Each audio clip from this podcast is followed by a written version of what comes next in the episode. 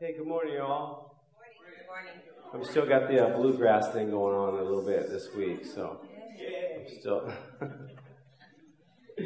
a few of you are shaking your head to me in disgust, but uh, I will ignore those negative head shakes towards my direction, Pastor Marcy, and. Uh, and uh, oh, did I just call you out? Oh, that's too bad. Uh, anyways, hey, good morning. Hey, we're going to be in First Peter this morning. We are, uh, are going to continue, and I feel like I'm really loud right now. But our sound guy has been busy visiting with people, which is what we just asked him to do. And, and I'm super impressed that you actually came out of the booth, Ken, and was hanging out with us down here. Because a lot of people, when they get up in the booth, it's it's like going to the zoo. We just like walk by and we look and observe, and then we just move on. Right? I'm not calling Michael. I'm not calling. Well, maybe we're the zoo, and you guys are the ones observing. I don't know. I signed up for a reason. Okay, there you go. There you go. Yeah, Okay. I, I just turned you No up. hiding in the bathroom on uh, the greeting time because uh, yeah. Anyways. Hey, so yeah, so if if you need a Bible, we're gonna be opening our Bibles this morning. So it's always good to have it. Um, sometimes the app, I use my app at home. It's just not the same. I don't know. It's just not the same pushing the button. So actually having the Word of God in your hand is really good. So we're gonna be there. First Peter and Second Peter is the story of hope, um, and that's so. So we've been talking about hope. What is hope? Who needs it? We all need it. Hope is the fact that we're taking our eyes off of what we see that's in front of us, and we look towards what's in the future. And in Christ, we have hope. Right? All right.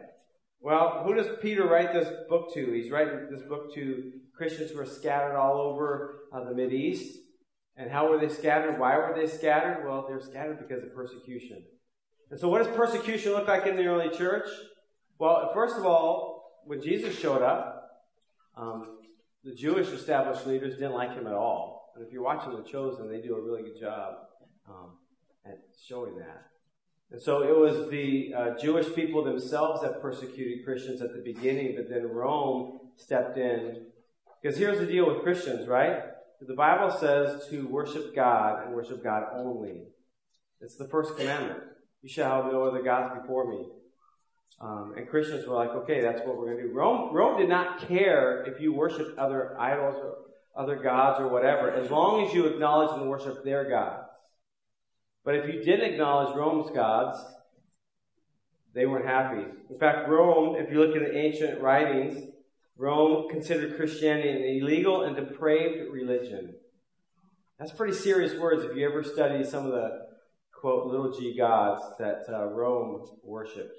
Talking about depraved, they're disgusting.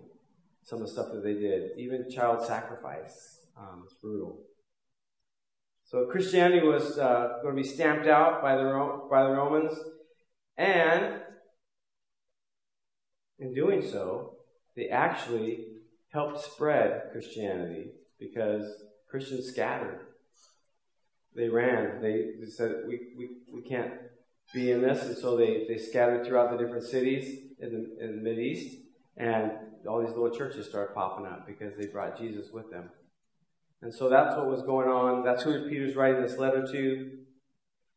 It really was a breath of fresh air. You can imagine if you're out um, away from family, away from friends, away from what you know, to receive a letter from somebody that you do know um, to encourage you. Now, Peter, we'll see. It's it's an encouraging letter, but it's also a challenging letter as well. Some of you have been reading through it, I heard, and I, I encourage it. But it's a challenging letter, but we need to be challenged. So I, we're going to talk about a few of the highlights this morning.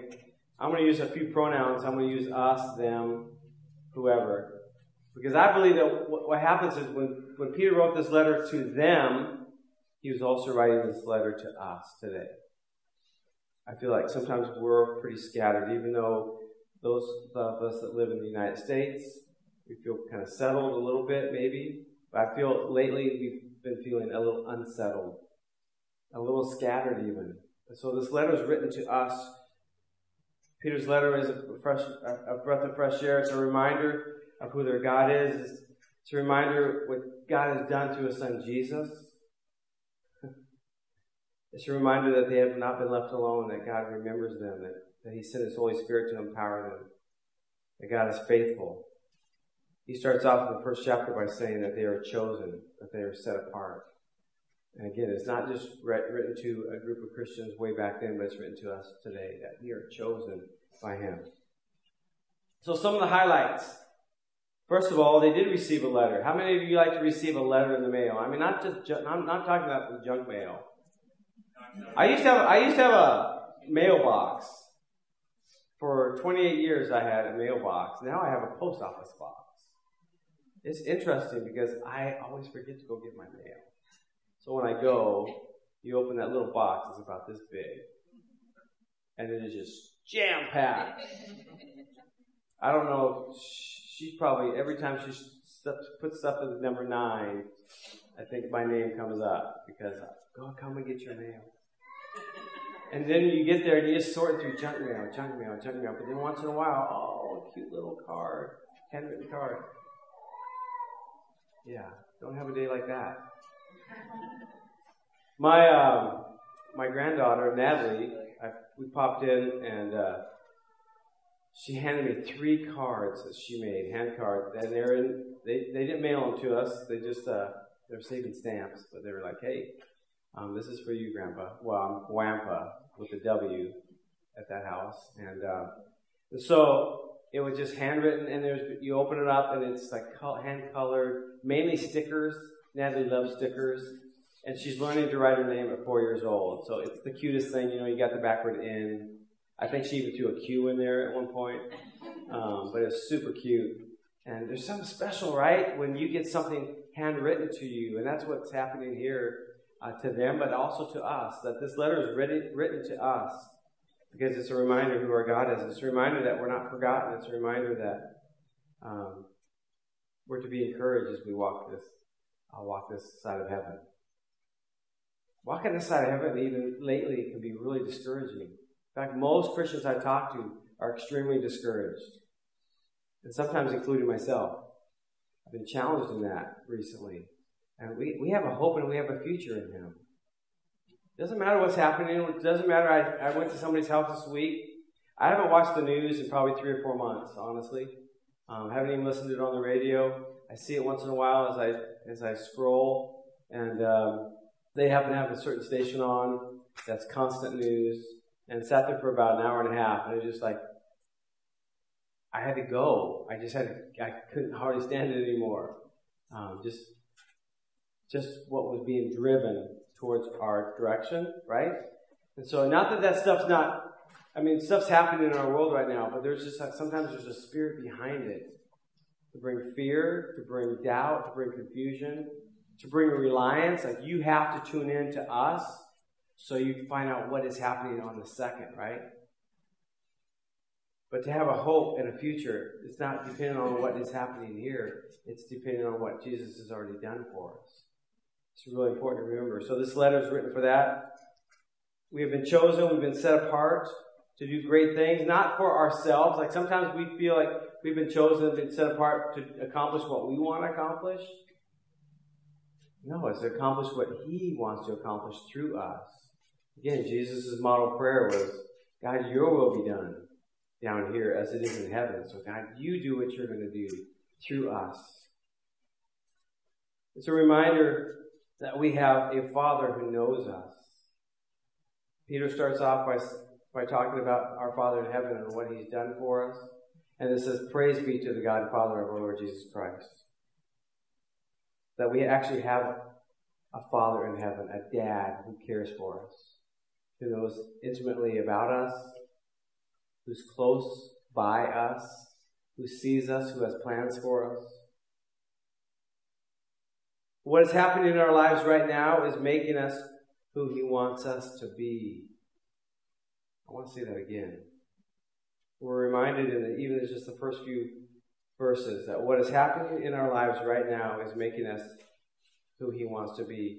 And Peter calls us to obedience and he reminds us to follow Jesus. He reminds us that the followers of Jesus have an abundance of grace and an abundance of peace. And so I would just say this this morning if we're walking through this side of heaven um, and we're lacking grace and we're lacking peace in our lives, to ask yourself that personal question so, how am I doing with Jesus? Where am I at with him? Because Peter says that we were going to have an abundance of grace. We're going to have abundance of peace when we walk with him. He says that our inheritance is eternal, that nothing on this side of heaven can destroy it. Rust, moth, it's thief proof. Nothing can destroy it. Remind me someday to tell you about me riding a rusty bike in Hawaii. Okay? Heather laughs because she knows exactly what happened. I think I've only told a couple people. The title of that story is Idiot in Paradise. Okay? You guys want to know it now? Yeah. So, second day in Hawaii, um, the hotel that we were recommended to stay at, which was very good. Thank you, Adam and Melissa, for recommending that hotel. Uh, they went there for their honeymoon, so we went there as well. And uh, they had these beach comber, you know, the beach bikes, the kind of low seat, kind of funky handlebars, super rusty. And so, you know, we're riding down, and it's kind of weird because they're, they set super low, and so your knees are coming way up, even for a stature, a guy like me, right? So, um, riding this bike, and then I get this idea, like, I wonder if I can do a wheelie on this thing. Oh, yes. My sister is uncontrollably laughing in the back. Um, and so, yeah, so I do a couple pulls, you know, like, hey, it's kind of coming up a little bit. I should have stopped there. In my wisdom, I should have stopped there, but I didn't. And so um, Heather's like just barely in front of me here. I'm right here. I'm trying to pull a wheelie on this thing. There's a group of people, probably from me to the sound booth, just sitting there talking. We're in this nice, beautiful beach area with this six foot sidewalk. And I pull up the wheelie, and that bike just, it really pulls up, and I'm on the ground.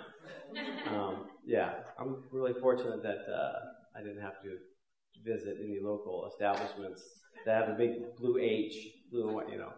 Um, but yeah, it hurt for a couple days. Um, that's my story of idiot in paradise because what happens here on this side of heaven, sometimes weird stuff happens. Sometimes it happens to us. Sometimes it happens because of us.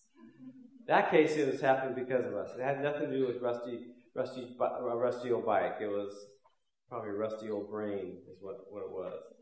But this side of heaven, yeah, things rust, things are destroyed, things are stolen. But our inheritance in Christ is eternal. And that's what Peter is saying here. And this is just the first five verses in Peter. There's a hundred, I counted, I actually counted. There's actually a hundred more verses in First Peter that we're gonna we're gonna jump through in the next. I don't know. I'm not gonna tell you a date because I, I haven't figured it out yet. But it's a good reminder that nothing can separate us from God's love. Nothing that we do this side of heaven will ever separate us from God's love because He loves us. That's what the Word of God says. I want you to turn, I know we're going to be in 1 Peter, but I want you to turn over to Romans chapter 8 this morning. I'm sure many of you are familiar with this passage, but it's good to be reminded of what God's Word has to say to us. And there's there's times where I'll just pluck a verse here or there, but lately I haven't been doing that because it's just important to grab the concept and the context of what's happening in these verses. And so I'm just going to read you the whole chunk, verse 31 through 39, Romans chapter 8. What then shall we say in response to these things? Now he's saying that to start off, but because he's talking about our present suffering and the things that we're going through, either physically, mentally, things that are happening to us. Again, persecution is happening even in, in uh, the book of Romans. So he says, So what shall we say to these things? If God is for us, then who can be against us?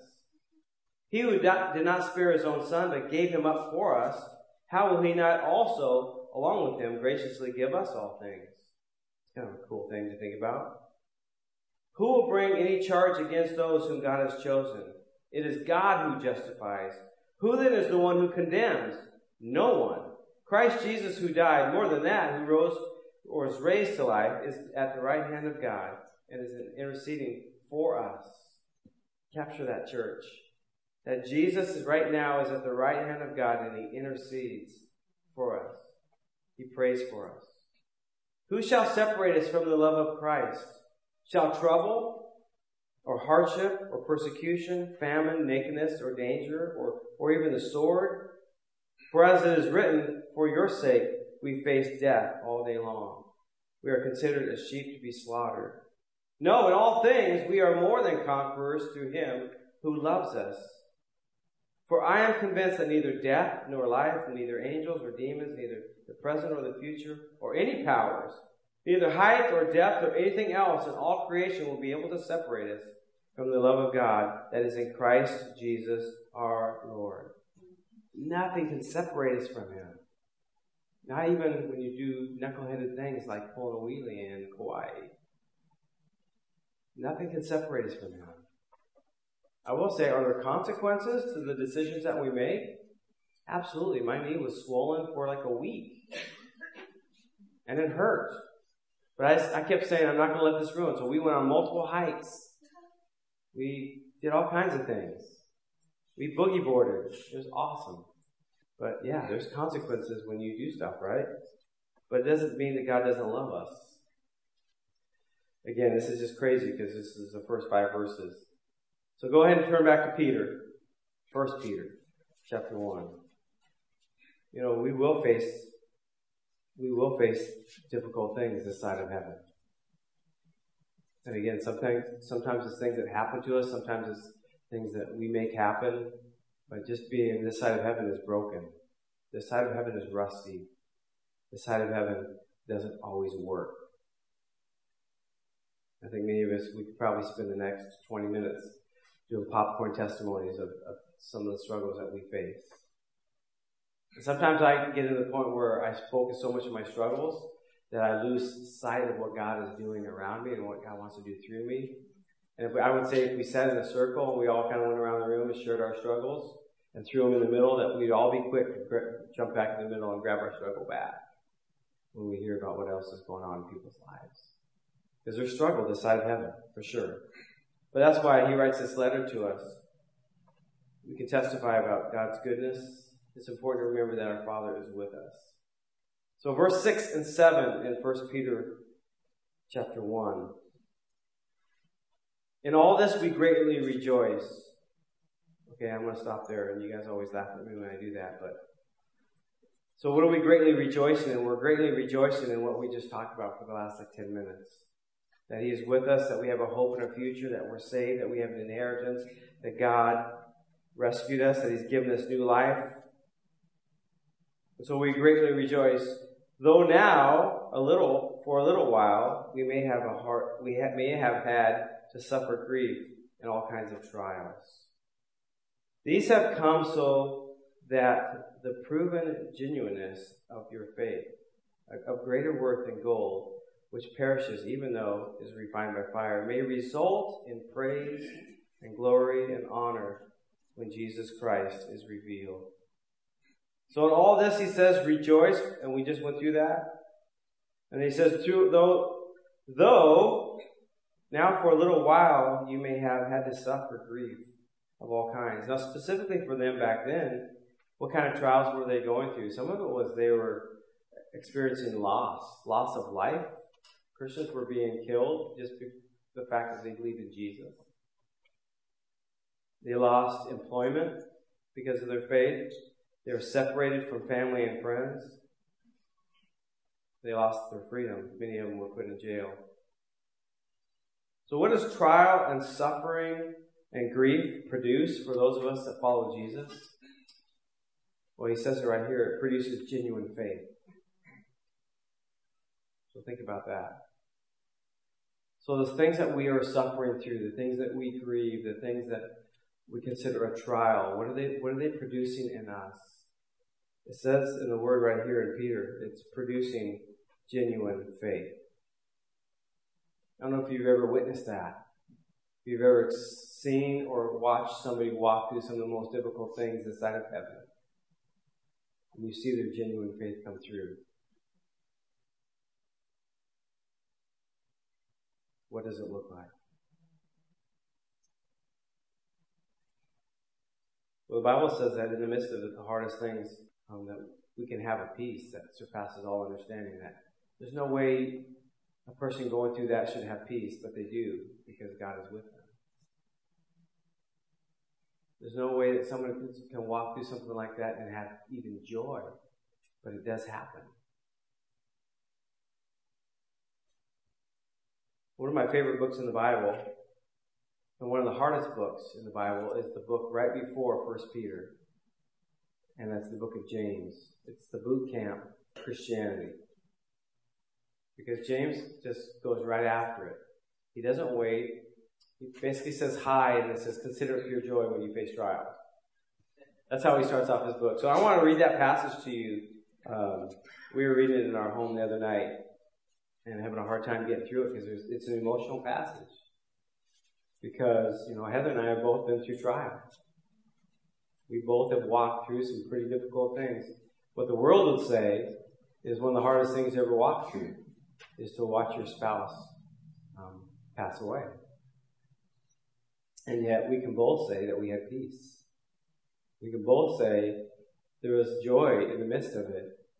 And I, I'm not saying that I was running around singing and, and happy, but there was an inner joy like, I know where she's going. There's inner joy for Heather I know where he's going. And there's a peace that you can't even describe it unless you've walked there and been there. But it's because God loves us so much that He will give us that peace. And James has that same idea that what we're going through this side of heaven is is producing in us um, incredible things. It is producing, like Peter says, genuine faith. But James says it produces a maturity in us. It produces a completeness in us so we won't lack anything this side of heaven. That's pretty impressive to me because I know there's times where I feel like I'm lacking. But in Christ, I'm not lacking anything. I have everything I need. So James chapter 1 verse 2, it's a, it's a long passage. I'm going to try to get through it. I have the Kleenex box sitting on the front row just in case. Many of you are saying to yourself, why don't you just bring it up on stage? And so I'm going to do that. I'll just grab one. Okay. Consider pure joy, my brothers and sisters, whenever you face trials of many kinds. Because you know the testing of your faith produces perseverance. And let perseverance finish its work so that you may be mature and complete, not lacking anything. If any of you lacks wisdom, you should ask God, who gives generously to all without finding fault, and it will be given to you. But when you ask, you must believe and must not doubt, because the one who doubts is like a wave of the sea, blown and tossed by the wind. That person should not expect to receive anything from the Lord. Such a person is double minded and unstable in all they do. Believers in humble circumstances ought to take pride in their high position but the rich should take pride in their hum- humiliation. Hmm. Since they will pass away like a, like a wild flower. For the sun rises with scorching heat and withers the plants. Its blossoms fall and its beauty is destroyed. In the same way, the rich will fade away, even while they go about their business. Blessed is the one who perseveres under trial because they have stood the test. That person receives a crown of life, and the Lord has promised to those who love him. When tempted, no one should say, God is tempting me, for God cannot be tempted by evil, nor does he tempt anyone. But each person is tempted when they are dragged away by their own evil desires and enticed. Then, after desire has conceived, it gives birth to sin, and sin, when it is fully grown, gives birth to death. Don't be deceived, my dear brothers and sisters. And this is a favorite verse in our household. Every good and perfect gift is from above, coming down from the Father of the heavenly lights, who does not change like shifting shadows. He chose to give us birth to the word of truth that we might be the kind of first fruits of all he created. So we have joy in the midst of trial, which again, sometimes it's hard to get our minds around, but we can have joy in the midst of trial. Perseverance produces for us and in us maturity and completeness. We can have wisdom. If we're trying to figure out, how, what am I supposed to do? We can ask. But we're supposed to ask believing and knowing that He hears us. Does He always answer yes? No. Doesn't always answer yes. But I believe that God always answers. Sometimes it is a no. Sometimes He says, My plans are bigger than your plans, Kevin. Joy is indescribable, the Bible says. Now, when you think of trials, and you think of somebody in the Bible, yes, Jesus had trials. I'm not going to ask you about that. But if I asked you, besides Jesus in the Bible, who would you consider went through probably some of the biggest trials? And many of you would say Job. So, Job is considered the oldest book in the Bible, if you didn't know that, um, as far as being written. In sequence, it's kind of where it's at. But Job was considered an amazing man. In fact, this is what was said about him if you read Job chapter 1 that he was the greatest man among all the people of the East. The Bible says that he was blameless and upright, that he feared God and he shunned evil, that he was a family man. He had a wife, he had 10 kids, seven boys and three girls. And Job had tons of stuff. I mean, lots of stuff. Uh, here, and this is what he had. I, I, don't know who counted. They're all even numbers for some reason. Um, I think they're rounding up or down. But 7,000 sheep, 3,000 camels, 1,000 oxen, and 500 donkeys. And he had a lot of workers that took care of those things for him. And you think, man, Job, you had it made. You had everything that the world has to offer you. Successful, big, family, all the stuff that you ever needed. You had the workers that helped do it for you, right? And then Job had a really bad day. I don't know if you know this, but if you when you read Job chapter one, I mean Job's a long book, and just chapter one is it describes probably the, one of the worst days a human being can face. Because messenger after messenger after messenger on the same day, while the, while the other messenger was there, the first messenger shows up. Hey, Job, just want you to know that um, your, you know, your land is so big, but we were invaded and all your oxen were just stolen. So you have no more oxen to plow your fields. And while that messenger was there, another messenger came. Hey, um, you know, somehow this fire came down from heaven and killed all the sheep, 7,000 sheep. And then while that messenger's there, another messenger came and said, um, you know, all your camels were just stolen. 3,000 camels. You know, as it'd be like for us, like if someone came and said, hey, your 401k is gone. You know, by the way, your house, um, there's no equity in it anymore. It's, you know, you basically you're, you're broke. And so at least Job is like, well, at least I have my family, right? Because I think a lot of us could say, well, as long as I have my family, I'll be okay. And then the next messenger comes and say, hey, your kids were having a party at their house. And some weird wind showed up and the house collapsed and they're gone. Imagine that? Just all happening within minutes. And Job's response is this. At this, Job got up and tore his robe and shaved his head. And he fell to the ground in worship. That's crazy to me. But he fell to the ground in worship. And he said, Naked I have come in from my mother's womb into this world, and naked I will depart. The Lord has given, and the Lord has taken away. May the name of the Lord be praised. That is an upright man. That's a man who gets it. That, yeah, sometimes the sight of heaven um, is really difficult, but God is still God. Now, Job's an interesting read because right after that, um, he gets really sick. You know, your body has 5 million hair follicles. Okay? For some of us, um, we're getting less and less hair follicles. Um, but the average body, I'm not looking at anybody in, in, in particular, um, but uh,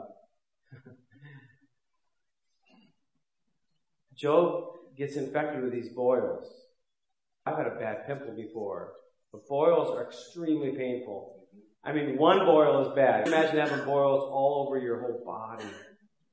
And so Job goes out and he just sets, and his three buddies show up. We don't know how long it takes. doesn't the Bible doesn't say how long Job suffered. He suffered long enough for for forty something chapters, for his buddies to sit there and talk to him.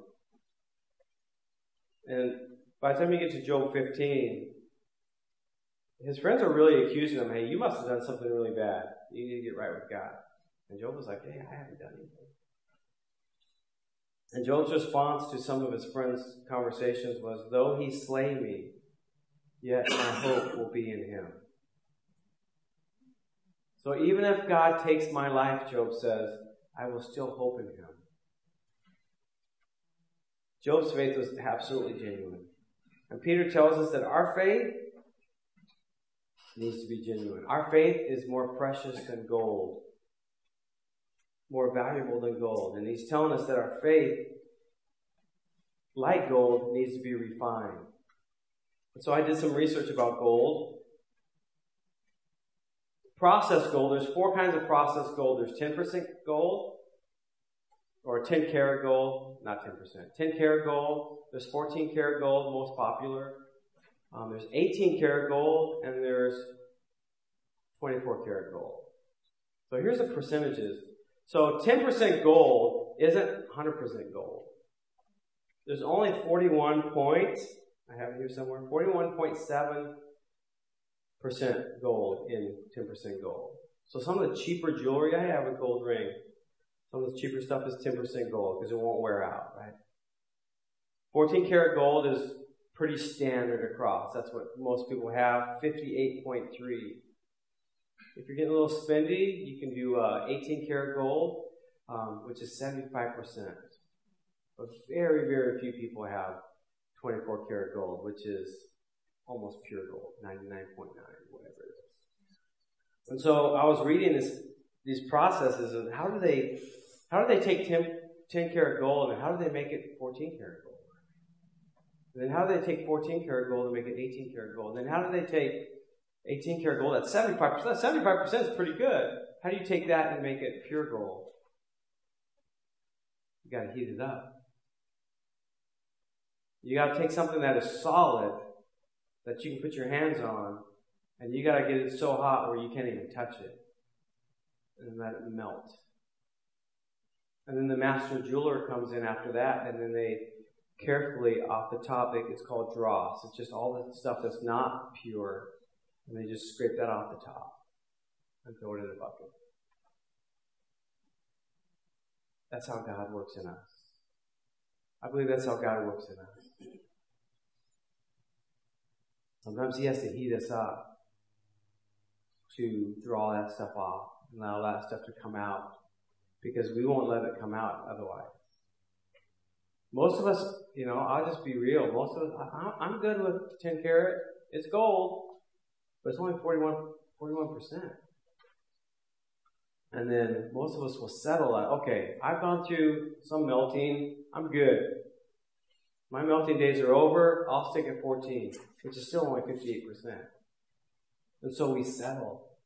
We settle, we try to almost push back. Instead of allowing God to do what He wants to do to make us complete, not lacking anything, as James says. I want to encourage us to, whatever you're at, maybe you are 10%. I keep saying 10%. 10 karat. Well, your gold. That's awesome. But don't settle there. Don't settle there. Push on. Look, look to be 14. And if you're at 14, then push to be 18 karat. I'm not asking for us to pray for trials. Because you guys all know that they're coming. They're going to come because you live this side of heaven. But it's how we respond to those trials. It's who do we press into, it's who do we go to uh, during those trials. Peter tells us that our faith is more valuable than even gold. He tells us that our lives are to bring praise and to bring glory and honor to Him.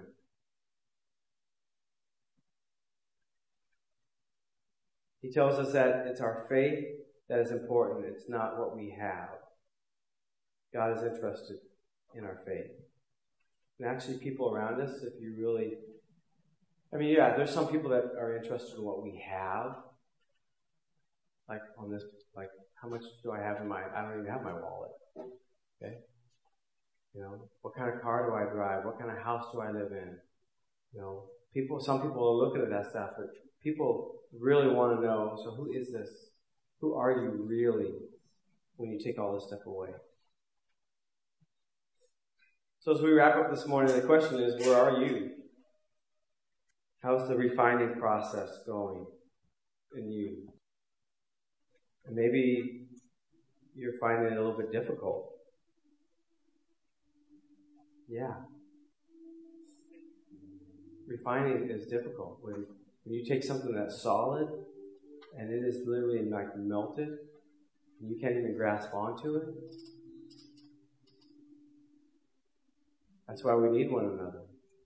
That's why we need fellowship, because some of us walk in this morning, we're doing great. Life couldn't even be better. But then there's some of us that walk in here like life is the worst I've ever experienced. I hurt. Maybe, maybe again, maybe it's a physical thing, maybe it's an emotional thing, maybe it's a financial thing, whatever it might be. But we walk in here with difficulties. And we need to be reminded, just like we sang this morning, that we do walk in blessing with Him. That God's favor does shine. His face shines upon us. That His favor is with us. I want to give us perspective this morning because for those of us that know God, that know and been walking with Him, we know how the story ends. And so sometimes we get so tunnel vision on this really stinks right now. We forget to lift our heads and we're like, oh yeah, I, I remember this is just only for a moment. This is only be, this is only for a moment because eternity is right there in front of me. So let's have hope because we know how the story ends.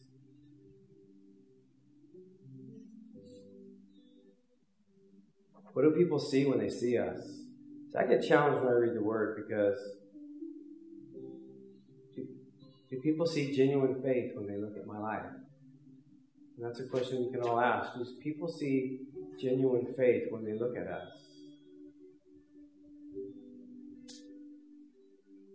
I'm not asking do see people see perfection. No, that's not what Jesus is even asking for. But genuine faith. Do people see that in us? Our lives are to bring praise and glory to Him, so where are we at with that? Are we living for our kingdom or are we living for His kingdom? So I'm going to invite you to stand this morning. We're just going to pray it out this morning.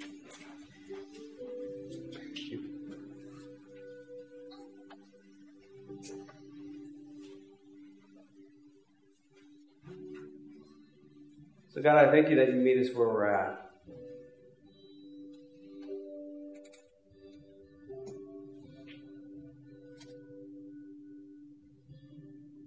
I thank you that your word says that nothing can separate us from you.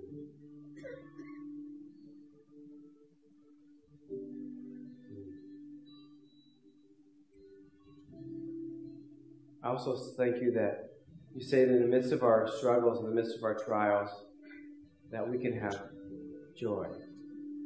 So, Lord, I pray that joy over us this morning, Jesus. Just whatever's going on, God, that there'd be a joy that is unspeakable. That there'd be a peace that is abundant. That there'd be a grace that is, that doesn't even make sense.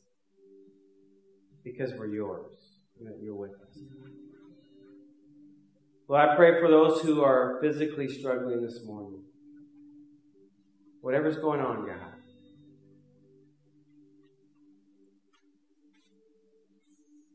God, that you bring healing, that you bring comfort, you bring answers. And God, for those who might be struggling with just things that are going on in our own minds, hanging on from things in the past, we're worried about our tomorrow. God, help us to focus on you today, to live with you and to walk with you today. God, I thank you for forgiving us in those places where we have willfully just done our own thing. Thank you that it is your heart to walk with us. It is your heart to, to call us by name because you have plans and purposes for us.